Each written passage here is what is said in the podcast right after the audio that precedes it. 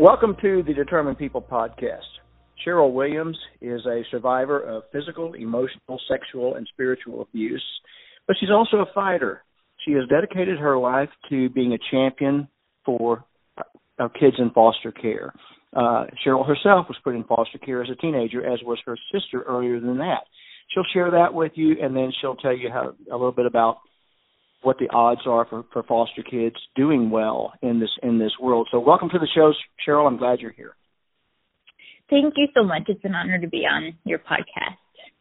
So share with us a little bit about your life growing up. Yeah, I mean, you already mentioned it. It was a different childhood than most had, as my earliest memories was my sister going into foster care, and I actually saw her being mistreated. My mom pushing her against the wall, calling her bad names. I mean, I didn't really understand what was going on, but I called 911 as like a 5-year-old. And then there was a lot of court hearings and counseling sessions and my sister being moved in and out of our home and, until there was a point in which I just didn't see her anymore by the time I was about 6 years old. And I was actually separated from her then for 25 years until she contacted me as an adult. So that was a difficult childhood. That was a lot of grief, almost like a sibling dying, only I think it was even harder because it wasn't talked about. We weren't allowed to talk about abuse. We weren't allowed to talk about my sister. So it was like she just vanished. I didn't know how she was. And then the abuse started with me as soon as my sister was gone out of the house. Mm-hmm. That had to be trauma. I mean, that's trauma at a young age. But you knew enough to call 911. That's pretty remarkable, actually, for a 5-year-old child. What was it like when your sister reconnected with you? Oh my gosh! So I had told pretty much all my best friends my whole life that when they'd ask what my dream didn't used to be to advocate for foster kids. It was simply just to know my sister, because I mean, I didn't think I'd ever see her again. I didn't know she was alive. I know she really valued her privacy and was really scared of our parents. And so she just changed her social security number. And she was just completely untraceable. The rest of my family members had tried. And I was like, well, if there's one thing I know about her is she wants her privacy.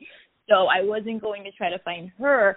And so when this, it was under a different name, she contacted me on Facebook saying she was my sister. I was like, ha ha, you know, which number of my friends are playing a cruel joke on me today. And so I was asking her some security questions. And, you know, kids with trauma don't remember a lot of this stuff. It was amazing how I remembered everything about her as a kid. But she didn't remember these things, so she couldn't really pass the security things. And I'm like, mm-hmm. And so she was like, I'm going to email you. And I was like, do you have any pictures? And she's like, no, Mom didn't let me take any pictures with you. Have pictures? And I sent her actually some pictures. Well, after she did have to answer at least a couple of questions, like who was the knight, you know, like, come on, you have to know the answers to some. But when she actually she sent me pictures of what her and her family were like by email, I started just crying so hard that this wasn't just a joke, that this was like this reunion I'd waited all my life for. And then I flew in to Pennsylvania so my family could meet hers. And it was almost like we've always been like long-lost twin sisters. They're 6 years apart, but she has two kids, too. She was doing CASA. That's what I was doing when she connected with me, too. She had no clue. Like, we just were, like, twins separated from birth. I always felt like I was living in her shadow. People would even call me her sometimes if they didn't really know the story of how she just kind of vanished and stuff. So, yeah, I mean, so I have still mourn sometimes that I have all these years without my beloved sister, but she was my best friend growing up. But it is kind of neat to know the emotional high of reconnecting with this person who was like your best friend, and she's the only person in the world that truly understands, you know, our unique family dynamic and story. Mm-hmm. You know, and that would be a really cruel joke for somebody to play on you also. That just shocks me that would even come up. But so are y'all still close? Do you speak often? I just emailed her the other day, and she responded right away with what they've been up to. They have some health problems going on with her kids and stuff, but she is I'm so lucky to have her. She's a very loving person. She always has been, so I have nothing but wonderful memories. I hope she hears this even, because she's so worthy of all the praise in the world. I know that her and I have both gone through so much, but it is so amazing when people can kind of put aside all the trauma of, like, our early experience were very painful for us, so we don't really want to go back to that, but it is our roots that connects us. And the reason I thought somebody could play a cruel joke is because, like I said, my family members, I have a lot of extended relatives too that all knew I was close with her, and she didn't want to talk to anybody else, so they thought if she was going to contact anybody, she would contact me. And I just felt like maybe, you know, I have some siblings too who wanted to connect with her, and it's just like if they were kind of feeling for information, as if I knew her, you know, I talked to her and stuff and pretend. So I could see that happening, because she really is somebody that is kind of like a little stalked by family members. So I was so honored that she did take that chance. And she said she was watching me on Facebook for a while to make sure I wasn't in correspondence with our biological parents and stuff. So, which I wasn't. They're not safe people. Sure, sure. So you became a target after your sister was sent to foster care. But, you know, what was life like growing up for you? I became a really shy private kid. I was so confused because my dad would make these comments, if anybody does what your sister does, which he thought is just betrayed him, that it would be so much worse. And he said this while he was cutting with a knife, like a really large knife, straight to me as a child. And this was like the night after he fondled me. And so he would kind of sit me down anytime that a school counselor would pull me out of school and ask if there was anything going on, and he tried to prep me of what I should say. And it was just, I didn't really trust to talk to anybody at the school either, because, I mean, the thing that people don't really think of what it's truly like to be either a foster kid or abused kid, is that you are standing on your own 2 feet. You don't come into this world with really anybody you can trust. So you don't know if it's in your best interest to talk to a school counselor who tells you they have to report anything that you say and that you could get moved from your home. They actually have to tell you that. So I kept my mouth shut, because the stories that my dad would tell me about my sister were that she was being raped like every day in foster care, and she's a liar, and I mean, he ruined her reputation, and I just wanted to live as peaceful of a life as possible, kind of stay out of trouble. I thought if I was an angel, he couldn't maybe ruin my reputation with family members. And so I really just was, it really encouraged me to just be a straight A student, to stay out of trouble, you know, and so I felt like there was a lot of pressure on me that if I made a mistake, if I wasn't this perfect child, I could be out on the streets, I could be, you know, like it was, I was a very stressed kid, but I didn't even realize it, because that was pretty much all I ever knew, you know, that it wasn't until I started talking about things once I was in foster care, and I had a foster mom who really wanted to hear, and she really cared, that I got to kind of talk it out, and I realized, oh, other kids don't grow up like that. So, you know, it was the start of trauma, and having to live my life with trauma.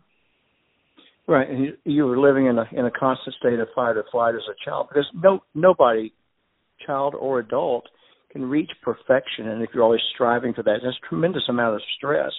So that's just one of the many things you've overcome. However, that was a coping mechanism which worked for you at that time in your life, but it doesn't work all the way through your life. At some point, there's got to be some reconciliation, and from what I know about you, you have found that. Talk to our listeners about what spiritual abuse is, because I have asked people if they know what that is, and most people aren't familiar with what that is. What is spiritual abuse? Yeah, absolutely. This is an important topic to talk about. Is I think that a lot of times, if not the majority of the time where sexual abuse occurs, people do use spiritual abuse to get them comfortable with the idea, to build this trust. So people will often, that's how you hear so many stories of priests and pastors. But my father constantly had Bible studies, and he didn't even really go to church himself, but he made it clear that people needed to think of him as a very honest family man, you know, almost like a Bill Cosby type, which is a bad reference now. People know that he's not safe either, but he really did seem to have, like, he wanted to have this Bill Cosby type of very trusting, and you have to treat him with the utmost respect or, you know, you'll be in trouble. And so, but it was spiritual abuse that he earned people's trust. So, I mean, honor your father and mother so things will go well with you. I mean, that was like a threat, you know, but all I really knew about the Bible that was taught to me was all the ways that I should be silent, don't ever disrespect them, and those kinds of things. And so I was a really curious kid. I really wanted to know how to please God from an early age. So I read the Bible myself at the age of 8, and I feel like, I mean, it gave me a good pure heart for wanting to truly just please God and not just to, you know, stay out of trouble with, you know, my family. But it wasn't until, again, I was in foster care and I could talk to some pastors and really get their feedback on, like, well, there's a lot of other Bible verses, like, parents, don't provoke your children to anger, you know, and all the ways, like, parents should treat their kids. They didn't seem to teach you those verses. And it's so true. They're just very manipulative about they use spiritual abuse, and it really was almost like a cult, like going back. It's just very influential. My one brother is a missionary. We were raised in a very strict Christian environment, and it's hard to separate these things because I think that the spirit does feel good. Like, if you accept God into your life, it does change you. You don't want to speak evil of anyone. You don't want to cause any harm to anybody. But at the same time, you don't want to hurt. So once, like, hormones set in and my brain was developing as a teenager, that's when I really had trouble. Like, as a kid, I kind of breezed by those years, just kind of in denial about stuff. But then as a teenager, I really knew the truth, and nightmares started, and I couldn't sleep, and it was really hard to acknowledge the truth. So I started having, like, blocked out memories that I needed to block out, or an eating disorder, so I just couldn't remember those things. They were just too painful for me to accept the truth at that time. Sure.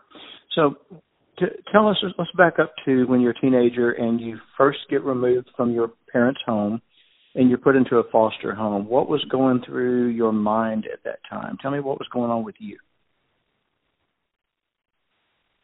Yeah, I mean, that first day I did sleep at CPS, so I know that feeling of you feel homeless and you feel scared, and it's that moment that I really tried to avoid all my life of just, oh, no, I don't know where I'm going to go.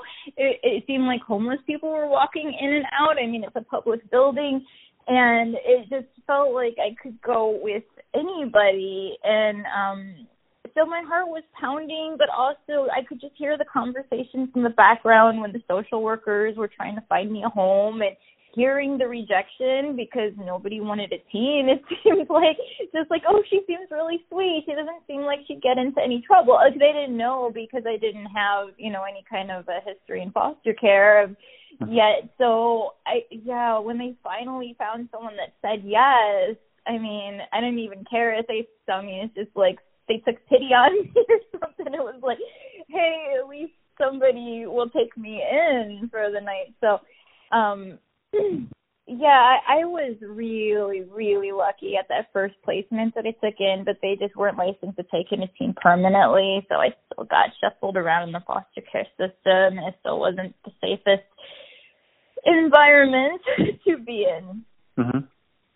But you got through it, and your healing began. Tell us about your healing from the trauma that you grew up with? At what age would you say that? I mean, it's like a whole timeline of living with trauma. I feel like there's like phases of it. Because I know a lot of people start with the first phase of that, but kids really can have trauma. Start with what? You start with the first phase of your healing. How did you get into it? Yeah, so when I first tried to heal from the eating disorder, it was very curious to me that it all stemmed to what you think of your parents, but especially your father, like your parent of the opposite sex, was really relevant to eating disorders. As I was doing this workbook, and it was like, how do you think God sees you? And I remember my answers were so identical to, well, how do you think your dad sees you? And so, again, all those years of spiritual abuse and mental abuse and all of it is just like, oh, well, my dad didn't think I could be a Christian. He didn't think I could be saved. So I felt very spurned by God that no matter how good I wanted to be, no matter how much I wanted to be God's child, it just wasn't an option for me. God just hated me from birth. Like Esau was like what I was told even. I know that sounds awful, but that was how low I thought of myself. It's just that I was made to be hated and maybe even evil. And so that was really helpful. Like, it not only helped me to kick the eating disorder out, but it really helped me to have some healthier thought processes towards myself and God, who God is. And so my views of God really changed. I was like an atheist for a whole year of my life when I was 18, just because I know the feeling of, you know, people trying to tell me God loves me, and I just laughed like, you don't know my life story. I can guarantee you if there's a God, he hates me, you know? Like, I have wanted to, you know, follow God all my life, and that just wasn't in the stars for me, I thought. But it really, really just felt the Holy Spirit come upon me at 19, and tell me this is not reflective of who God really is, that God is calling me to speak about these things, because spiritual abuse is so common and it's so rarely talked about. So I really feel like spiritual abuse is really how you can get people down. I mean, people are really convinced if their parents told them they're good for nothing, that they're, you know, they're the black sheep of the family, or there's a scapegoat being blamed for all the problems. I mean, I've talked to quite a few teens like this that are just raised in abusive families, whether they're in foster care or not, and their self-identity is so different from how most people even see them. Like, they're not these bad, evil kids, but I just know that my story isn't that unique. There's others out there, so that's why I really even want to talk about it, that the first step really isn't at least being purified of any kind of spiritual abuse you've been told. Like, of course God doesn't just hate you. You have a choice, you know. You don't have to do bad things, you know. Like, you can follow God's calling. You can be loved by the Creator, you know. You don't let a human being convince you that God doesn't love you for whatever reason. There's no reason God would not love you. Well, sure. I mean, spiritual abuse, you know, people that practice that will take Scripture and pervert it, or they'll just tell you part of the Scripture, the part that fits whatever their desired outcome to influence you is. They will pervert it, and especially if you're a child, you really don't know any different, and you don't necessarily have the thought process to question it at that time. But it sounds like you came full circle on that, and your year of atheism, that's just part of your story, but it was cured by the Holy Spirit having a real impact on you at age 19.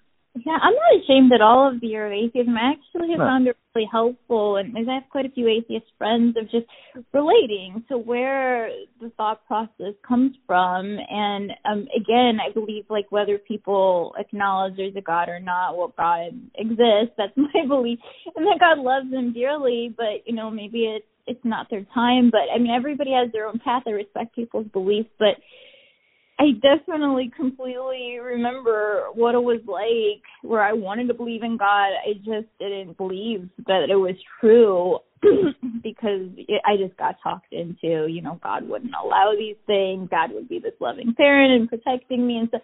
And again, it's just, I think, really easy to turn away from God if you have a lot of hardship as a kid before you really have a chance to make your own choices and have a real experience with getting to know God. Mm-hmm. Mm-hmm. So let's fast forward past high school. You went to college, got educated, and tell us about your 20s. So I think I was really desperate for a family type of environment. My health was not good at all, and so I got married at 19, and I'll be honest in that he kind of just rescued me is the way both of us saw it. He seemed like a good family man that I could study in a family type of environment. I was still really kind of afraid of people, so I never partied a day of my life when I was younger. I just wanted to follow God, and I had a lot of healing to do. So my 20s, I was completely socially isolated except for this one man in my life. Mm-hmm. And so he wanted to, I think, kind of protect me, like this knight kind of person, and just take me away so nobody could ever hurt me again. But it led to him even taking me away from anybody I might know up north, and that's how I got moved to Texas when I was in my early 20s. And so I didn't know anybody here. And I went through some serious periods of depression just based on no friendships, and he worked a lot, and he isn't a person that really connects with other people. He's kind of like pretty robotic. That's what he's like into computer programming and architecture and stuff. So he has a very logical mind, but it wasn't. I didn't have my social and emotional needs met for all those years. I was in that relationship for 14 years before I really felt God calling me to this vision of running a nonprofit. And so that was when I was 30 years old. It was really like almost like the day I turned 30. It felt God say, do random acts of kindness, do 30 of them with strangers. And so that's where I met my very first friend from. It was just going around doing good deeds, you know, privately and stuff, not expecting friends out of it. I was just following God. Mm-hmm. And then, you know, I just found that I was pretty alive in the spirit, very socially awkward. I've been very socially isolated or abused all my life. I felt like it was the impossible task of one day I would just know a bunch of people. People actually think of me as a bubbly, extroverted person, which is still really ironic to me. Just, wow. I mean, God can just do miracles when he calls you to something and you obey. I mean, it's just like my life changes so much on a day-to-day basis. So even 4 years ago is the start of this crazy roller coaster ride. But I mean, I thought I wouldn't have a nonprofit until I was 65 years old. That was even the vision. I'm just working towards that. I'm just going to get more comfortable talking with people and public speaking. And but I feel so blessed that God has done so much in me to give me boldness to just get out of my comfort shell that I'm already a lot farther along than I thought I'd be at my age. Yeah, he can do miracles. You just got to be willing to say yes. And if you keep saying yes, he'll keep doing more and more miracles. So tell us about your nonprofit. Yeah, so that's my baby. I started this 2 years ago, and I really did think of it as getting married to the nonprofit that yeah. This one for relationships is really my hope. So it frees up more time than most people have to dedicate to nonprofit work. I do still always have to work another job that pays the bills and stuff. But yeah, so the nonprofit, I started it with just one of them is this friend that I knew.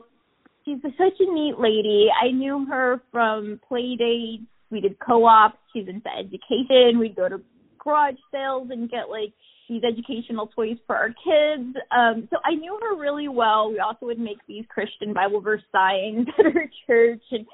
And so she's just real neat. We go to different churches, but we've both been really respectful of the other person's beliefs, no pressure. And sure. So, yeah, she was one that I wanted to choose on my board. And then the other lady I didn't meet until I was doing my call center sales job, and I talked to so many people every day, like hundreds, but she was, she just took the initiative to introduce me to women entrepreneurs on Facebook. Like, she really connected with me and left me a review on Facebook of just, you know, that I did a really great job, that I was really honest and trustworthy and stuff. And so she just took this initiative of being so friendly to me, like nobody else. And she's young and innovative, and I thought she'd be a really good fit for the nonprofit too, that I hope for years to come, you know, she'll have great innovative ideas and wisdom of where we should go with this. And so they keep me on track, my board there, and it's just really important to me that I enjoy spending time with people that I'm very, you know, involved with, with the nonprofit, since this is my baby, the love of my life, and so I really do take so much joy. It's just such a neat nonprofit. We just try to add love and education and encouragement, and we want the success of foster kids going through the hardest times of their lives, and it's just, above all, do no harm. And I've just seen it do really positive things in this world, so I'm proud of myself for starting it. And I mean, we're still pretty young in our infancy here, just 2 years in since we got 501c3 status. It hasn't even quite been 2 years yet. And we've already, you know, nationwide gotten a little bit of publicity. And I also really appreciate you getting me on your podcast, because that's how word spreads. It is. It is. So what is the website for your nonprofit? It is fundfc.org. So that's F as in Frank, U as in Ulysses, N as in Nancy, D as in David, dot O as in organization, R as in Robert, C as in George. Got it. And I'll put a link on the podcast when we publish it, so people can go straight there. What is your vision for your nonprofit? It is just so fun being open every day. I just pray, and, you know, people come in my life every day. I'm very receptive to messages on Facebook, by the way, so you can look me up, Cheryl Williams, also the Fundamentals for Foster Care website. You know, it helps if it's nonprofit related, if you send them to the nonprofit, because I'm a sociable being, so there's a lot of messages on my Facebook page, but the nonprofit page, I'm more, you know, more receptive to those messages. And, I just love to be open to, you know, meeting whoever truly cares about foster kids and their success and their safety, you know, like the end, or at least have human trafficking decline, have abuse decline, like prevention, teaching parents better strategies, teaching traumatized kids coping mechanism, educating those that have been traumatized, not giving up on them, thinking, you know, nobody is a hopeless case. Like, I think I was the most traumatized kid that I've ever experienced. I just wander off into space and I'd be lost there. And I mean, I know what it feels like to just be this empty soul that's just completely torn apart on the inside. So I just don't believe anybody is a hopeless cause, and they just need some love in their life. They just need someone that believes in them, and they need to find their own skill sets. That's why I'm a real believer. And this nonprofit is kind of unique in that it's not a charity case. We send them things so that they find their skill sets, they find their confidence, they find what's beautiful about themselves from the inside. I think that's great. And one last area I'd like for you to touch on is this. You talked about human trafficking, and there's an overwhelming percentage of foster kids that age out, that end up being trafficked or homeless, or, you know, just other horrible things. Can you talk about that a little bit, about what some of the statistics are and how the odds are stacked against foster children? You know, I don't actually even know the statistics off the top of my head because it is such a private thing. We don't even know all the kids that get sex trafficked because they just kind of get sold off. You know, our children are being sold here in slavery, and they kind of disappear off the map. But I just know that these kids get kind of brainwashed, not necessarily spiritually brainwashed, but just told that they're these dirty, nasty kids that nobody would want anymore, and they don't know their skill sets and such. And so I think that it's just important, like teachers and social work, whoever might even, you don't even know sometimes who's being abused, but just that you talk to teens or kids in a way that's very gentle, that's very positive, of just we're really trying to see the best in our kids, and we want them not to have I really think it's a lot of shame and guilt that manipulates people. If they didn't even do anything wrong, but they feel so dirty, and let's be, I mean, the sex industry pays a lot of money, so to try to live off of a different salary and get clean for a while. You know, a lot of them are drug addicts and stuff too. It's a process, and they could use a lot of support and no judgment. And so I think a lot of people don't even really want to go for help because maybe at some point they're making money, you know, but yeah. It could feel that they're so full of shame and guilt and fear that they think that nobody would want to help them, and that couldn't be further from the truth, because what you said earlier is so true.